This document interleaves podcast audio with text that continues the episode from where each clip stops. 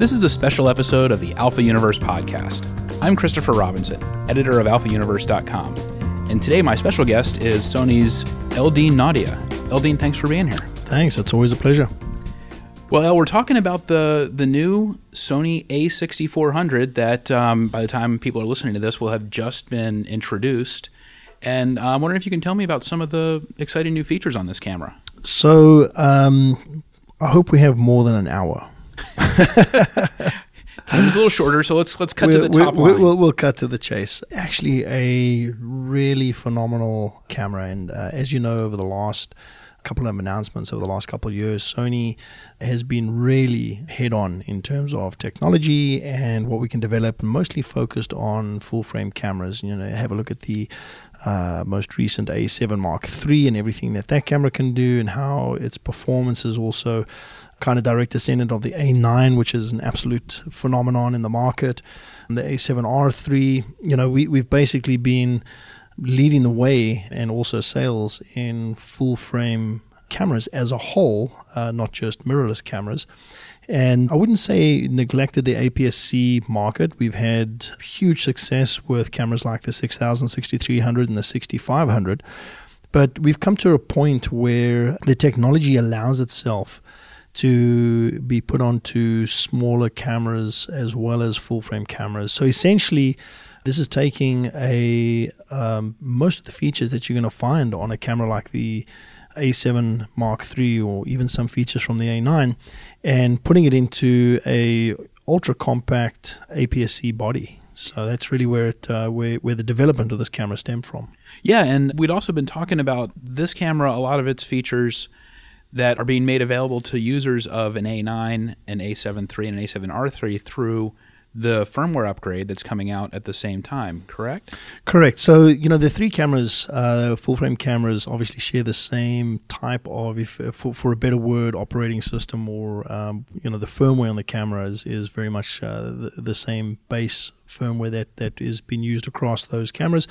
It's modified slightly depending on the hardware components of the camera. So, you know, whether it's a 24 megapixel camera or 42 or whether it's got um, you know shutter system mechanism that can shoot at 10 frames a second or silent shutter up to 20 frames a second. So there's you know and, and, it matches the type of lcd and evf and all the other fun stuff that the cameras have. But for the most part it's based on the same generation of camera technology that we have. So yes this is based on that you know same camera generation and as we've been pushing forward and developing this camera we've obviously developed that a little bit further and there's some other exciting things that we're going to be or would have announced by the time people listen to this that basically start on this camera which is uh, pretty pretty epic when you think about um, you know one of the most technologically advanced, if not the most technologically advanced camera in the world, basically, is the A6400 currently, which is really, really great.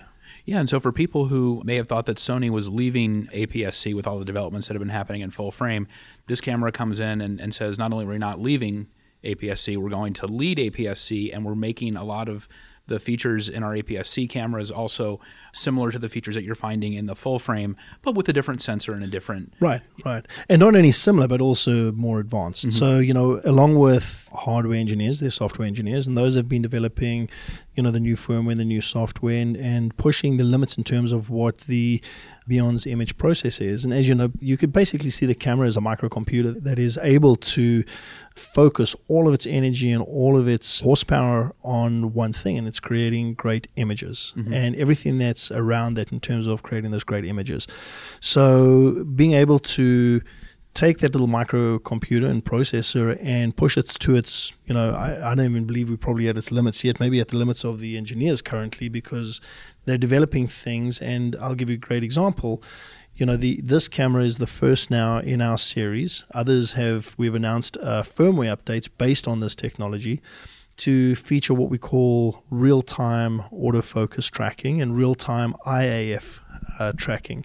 A lot of this is also based on AI that's been built into the camera. So we talk, you know, it's a good buzzword nowadays, the artificial intelligence, and it's actually something that is uh, reality when it comes to what we can actually do with the camera and building in things that make the cameras faster and more accurate than anything else that's on the market. I interviewed Patrick Murphy Racey two days ago in a podcast that's going live uh, right around the same time this one is, and we were talking about the firmware upgrade for the A9 and he was talking about some of these focus innovations there. Now, at the time, neither he nor I knew that uh, this A6400 was coming out in two days, so um, you, can start to get a sense of what what Sony's doing there.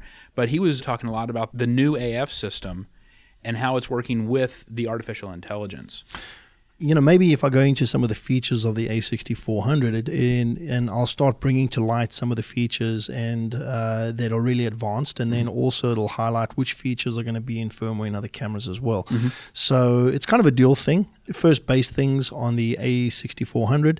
We're talking about the same uh, Exmor R 24.2 megapixel sensor as you'll find on the A6500, so there's no huge change there. But what we do is add things in that make it far more advanced, and mm. part of it has got to do with adding in a front end LSI. Mm. So as data comes off, gets transmitted, photodiodes turn it to electronic data through uh, analog to digital conversion. That data has to go to the image processor for the processor to make something of that image. At the same time, the processor is trying to do a whole bunch of other things in terms of controlling focus, generating a live preview to your uh, EVF or your LCD, uh, writing data to the card if you're shooting in high speed. It's doing a bunch of stuff.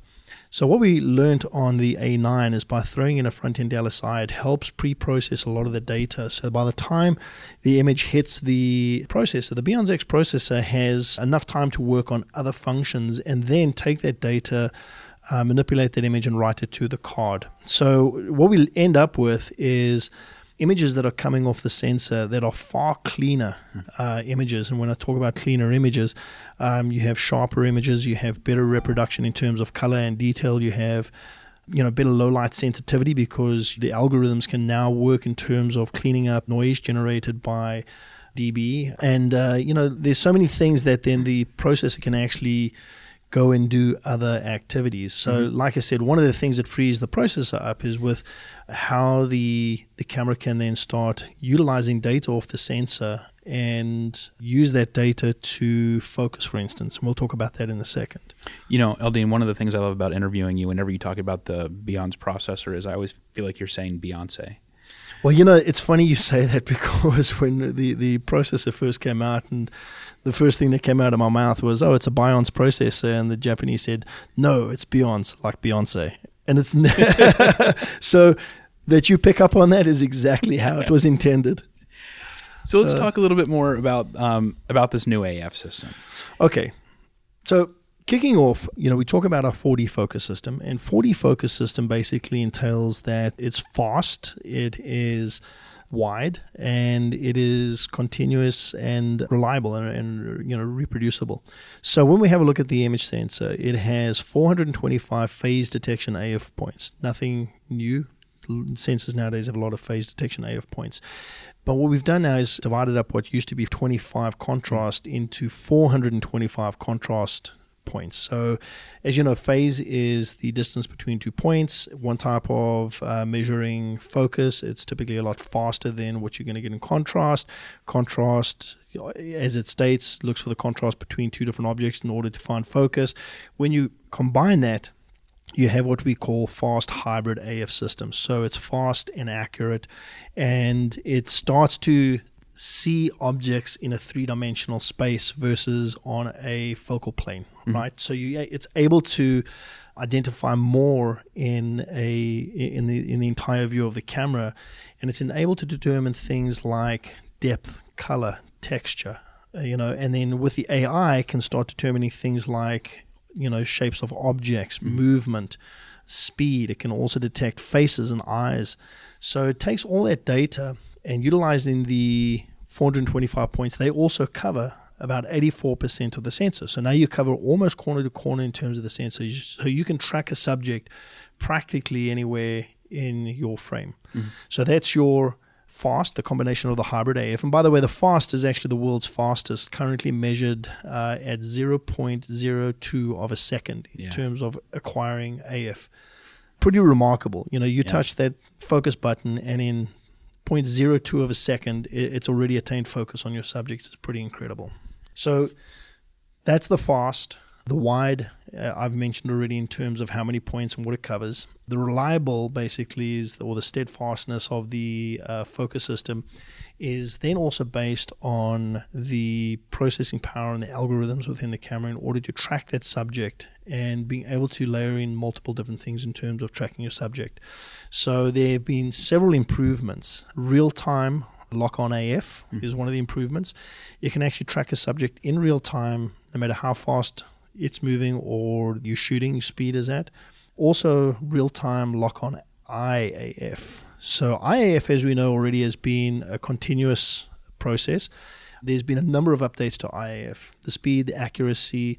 You don't have to hold down a second custom button in order to activate Eye AF. The same with lock on AF. You don't have to activate lock on AF to in order to then push your shutter button. Before you would put it on like center lock yeah, on AF and right. you'd go through that you know three step process to do that. You can actually assign that now to by half pressing the shutter button, it'll automatically default to lock on AF, and if there's a face in the uh, uh, scene, it'll automatically lock onto an eye. So basically, Eye AF is now just full time AF. It's not full time and what we're calling real time Eye AF. And and it's it's tracking you know, with the subject moving through the frame, it's tracking just all the time. It's not like there, there's there are other camera systems out there, not Sony, that have Eye AF, but it's for you know a single shot and it, it's like not moving in the frame. And here we're talking about just tracking throughout movement and everything else. Right. Our previous version was better than that. It's now even better than our previous version. And you know the beauty in terms of just I don't know any time they. I mean, there are obviously some situations, but mostly, if you're going to be shooting people, you're going to be wanting to get their eyes in mm-hmm. focus, and this camera will do it almost every single time and super quick without you even thinking about it. And that's really breakthrough. There's also a you can set a custom key to toggle between left eye right eye in case you want. It'll be on auto left or right, so you can decide whether you want the left or right eye. Because in auto mode, what it'll typically do is always pick the closest eye, which mm-hmm. is you know if you're in a shallow depth of field, that's what you want to do. Um, there have been uh, requests from customers to select eye. We added that in, no harm, no foul, and it works. So it really you know shows a couple of things. Not only are we developing the technology, but we're also listening to our customers as we develop in this technology. Another just anecdotal thing that came up with that is, and you know, it's just because I know about this. Somebody asked me, you know, a while ago, um, some other camera brands use a blue as a default mm. in peaking function you know, I threw it out there saying, hey, um, since we have red, white, and yellow, can we throw in a blue? And they go, why? And I said, well, it's used in other brands, and some customers are asking for it. And they said, sure, we can do that. So they did it. I think it should be called the El-Deane peaking peaking color. Just shouldn't it shouldn't have a blue label. Just be the El-Deane peak. The blue guy peak. Yeah, exactly. you know, I talked to other photographers, especially a couple of street photographers who were using Eye AF in combination with like wide area AF, where they would have you know wide area set for back button, and then they would have the um, the focus hold button on the lens set for Eye AF, so they could acquire and then you know really make sure they got the eye in, and it was like that kind of a, a, a dual step thing where now you're engaging like you know three fingers. It's like your, your right. thumb on back button, your other thumb on the lens, and then your finger on the shutter button. What you're saying now is you can actually have just AF on that half to press of the shutter button, correct, and you're there. Correct. And you know, your subject could be coming in, and I'll give you a great example. Let's say, for instance, we're shooting cyclist, and they're coming from a distance, heading towards you, very high speed. You can lock onto that frame before it even sees a face. It would be locking and tracking that subject, and as soon as somebody looks up, it'll, it'll lock onto their eye. Mm-hmm. So it has a lot of really great uses in terms of professional sports photography, as well as you know, every day, you know, shoot your kids uh, running around the garden. If they turn, if, if they're running around the garden, you're going to get them at any angle. If they turn their head, you're going to nail their eye in focus. Mm-hmm. So it, it, really has a lot of great applications. One of the other uh, great features is that, as you know, you know, when Sony started off in the interchangeable lens business, we were always hassled for not having features that other camera brands have, and that's changed over the years. And now we hassled about you have too many features.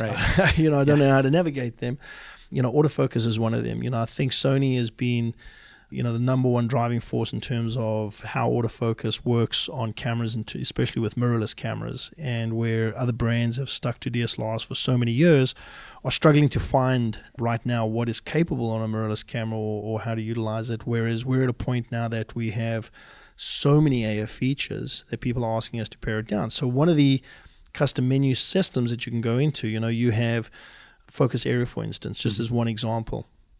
You have wide, you have zone, you have area, you have center, you have spot, you have small, medium, and large, flexible spot, you have small, medium, and large. All these different features where It's a lot of control. it, it seems to be right, and there's certain things that certain people use more frequently than others. Right. So you can actually go into your custom menu setting and you can select only the ones that you want to see. It's the same as on the LCD screen where you can scroll through the display. There's probably about eight different displays that can come on your screen. You know, one that only shows you data, one that shows you data overlaid over an image, one that shows you a histogram, one that shows you a digital level. You can go and select, well, I only use the one at the digital level and I only use the one that's completely clean. Mm-hmm. Fine. Check those two boxes, uncheck the other ones, it's the same. We could do that in the focus features now as well. Check the ones that you want, uncheck the ones that you don't. Those are only the ones that are going to appear while you you know using the camera. So you're really customizing the menus. You're making it a, a, a faster, more efficient experience if you if you choose to have that. Correct. And the entire camera is customizable like that. Right now we even have what we call a my dial functionality where as you know full frame cameras typically have a front and back dial for uh, aperture and shutter priority and then we also have a third dial which can be utilized for navigation or I usually assign that to ISO other people assign it to other things. Um, this only has a thumb dial and a back dial uh, because the camera is a lot smaller a lot more compact. There's no dial in the front. So now you can customize that dial to be the top dial would be let's say for example shutter and the back one would be aperture. You hit your custom button it then changes to the next setting that you can put in. You can put up to three settings. It could say that the top one is aperture and the bottom one is ISO, or you could change it where the top one is shutter speed and the bottom one is white balance, for mm-hmm. instance. I mean, so you it's really customizable. You have, I think, up to 80 features customizable to each one of the custom buttons. Mm-hmm. So you know the personalization around the camera to to set it up for exactly the way you shoot. Because let's face it, portrait shooters are different to landscape shooters, Absolutely, different to yeah. sports shooters, different to videographers. You can customize this camera the way that you shoot. And in the few minutes that I got to handle the camera today, I was noticing in the menus that you've added diagrams showing where these features will appear, you know, as far as the dials and the buttons. Yeah, that was actually a, uh, a really nice surprise that I also discovered today in the custom menu settings. So when you go into your custom menu, a lot of times it gives you a list, you know, custom menu one, two, back dial, center button, left, right, up, down, etc. And you you know you may not be 100% familiar with that. So when you customize custom button one, C1, it actually has a diagram and shows you where that is on the camera itself. So you know you're 100% assured that that's the button that you want to assign that particular feature to. It's kind of a, a nice feature because you know Sony has built an awful lot of technology, awful lot of capability into their menu systems, and as a result, the menus are they're big and they're complicated. And if you know you get used to them over time, Yeah. but it, it takes a little bit of time, and this just really speeds that up, makes it a better experience. Yeah, I would say the last uh, couple uh, iterations of, of menu updates have been uh, leaps and bounds. You know, I, I pick up other cameras uh, on a regular basis to test them out, and you know, ones that I used to know I get completely lost with now or frustrated. Uh, I think our system has surpassed a lot of the other ones in the market, which is great. There's tons of updates, you know. So uh, if if I had to run through a number of the ones that have been transcended from, you know, some of the full frame models, for instance. So we're looking at 24 frames a second. It also adds silent shooting, so we can do 11 frames per second uh, continuous shooting. I think you get up to 116 odd frames uh, JPEG and about 46 RAW. It'll also do silent shooting. Now, in silent shooting in a burst mode, it'll do up to 8 frames a second, but that's something new to an APS-C camera, uh, the 100% electronic shutter. So, so you have either the mechanical shut up to 11 frames, silent shut up to 8 frames a second. JPEG and RAW, no changes there. However, we have updated this, and this will be one of those firmware updates to the other cameras as well, where we have in in the past you could choose between RAW and uncompressed 14-bit RAW, but if you do RAW and JPEG simultaneously, the JPEG would be default to fine. You can now actually select whether you wanted it to be fine, extra fine, or, or a low res JPEG uh, along with the RAW file. So it gives you a lot of opportunity for customization on that part of it. And a minute ago you said it was uh, 24 frames per second. That's 24. That, No, no, that's no. 24 megapixels 24 megapixels. at 11 frames a second. Okay, gotcha. And I thought for a second you were talking about video in 24p. And I was No, like, so that's a good transition though. we Okay. can move over to video. So as with the A6500 and with the A7 Mark III, um, both of which 24 megapixel cameras, albeit the one full frame and the other one APS-C. This also at 24 megapixels will capture video in 6K resolution, oversample that without any line skipping or pixel binning, and record a super clean 4K file. Mm-hmm. So, tremendous quality 4K video. Internal, it is 8-bit 420, and external is 8-bit 422. You can shoot at either 24 or 30p on uh, 4K. And we've been talking a lot about some of these very high tech features in the camera and, and innovations, but there's also kind of a neat feature that's sort of lower tech in a way, but that's the the LCD flips up, which you know for for people like vloggers, right, is going to be I think a you know great feature. It's going to be huge. So yeah, another one of the, the, you know those features of listening to the customer and responding appropriately. We know that you know we've been behind in terms of the flip out LCD, and and uh, we've had other solutions in terms of utilizing your cell phone as the LCD. However, mm-hmm. this does have a 180 degree flip out the top. One of the other really cool advanced features, uh, or features that have been advanced, is the touchscreen. Mm-hmm. Not for navigation, but for focus and uh, shutter release. The touchscreen is really responsive, mm-hmm. and I find that even during video acquisition, if you're going to be touching, you know, foreground and the background subject, the transitions are very, very smooth, very accurate. So there's been a lot of updates for video shooters. You know, a number of other updates include We've removed MP4 as a separate file format. However, we've enhanced the proxy recording, which means mm-hmm. if you're recording 4K XAVCS, for instance, and you set it on proxy recording, you do get the proxy MP4 file with it. With the announcement, we also announcing uh, update to our Play Memories mobile app, which would now transition and become uh, Imaging Edge mm-hmm. to align with the Imaging Edge software that already exists for um, you know, remote capture control if you're shooting tethered in a studio, for file viewer, for raw data conversion. That also gets enhanced now to support the camera app, and there's a number of features that have been enhanced on that. One specifically that a lot of videographers will be super excited about is the built-in intervalometer mm, for yep. creating time-lapse video. We talked earlier today about price. Is that is that official at this point?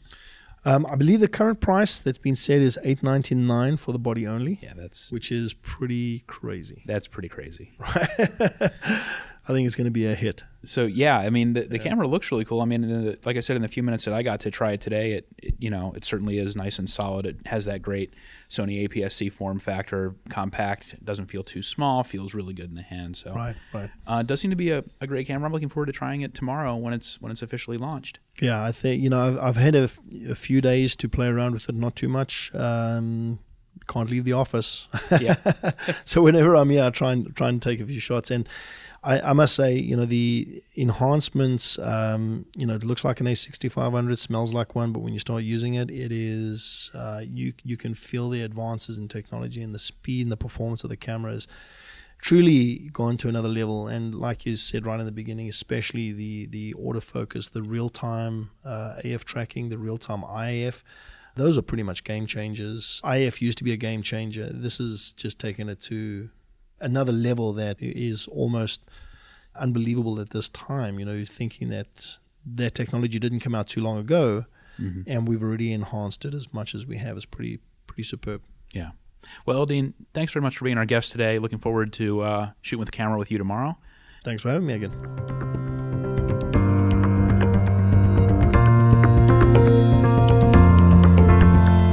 The Alpha Universe podcast is sponsored by Sony and produced by Michael Atlin and me, Christopher Robinson. The executive producer is Alex Stevens. Our engineer is Andy Brohart. Special thanks to the Sony Digital Imaging team, who are always around to patiently answer our questions when it comes to the nuances of camera and lens technology. You can find the show notes for this episode at alphauniverse.com. Subscribe to our podcast at iTunes, Stitcher, Google Play, or wherever you get your podcasts. I'm Christopher Robinson. Thanks for tuning in.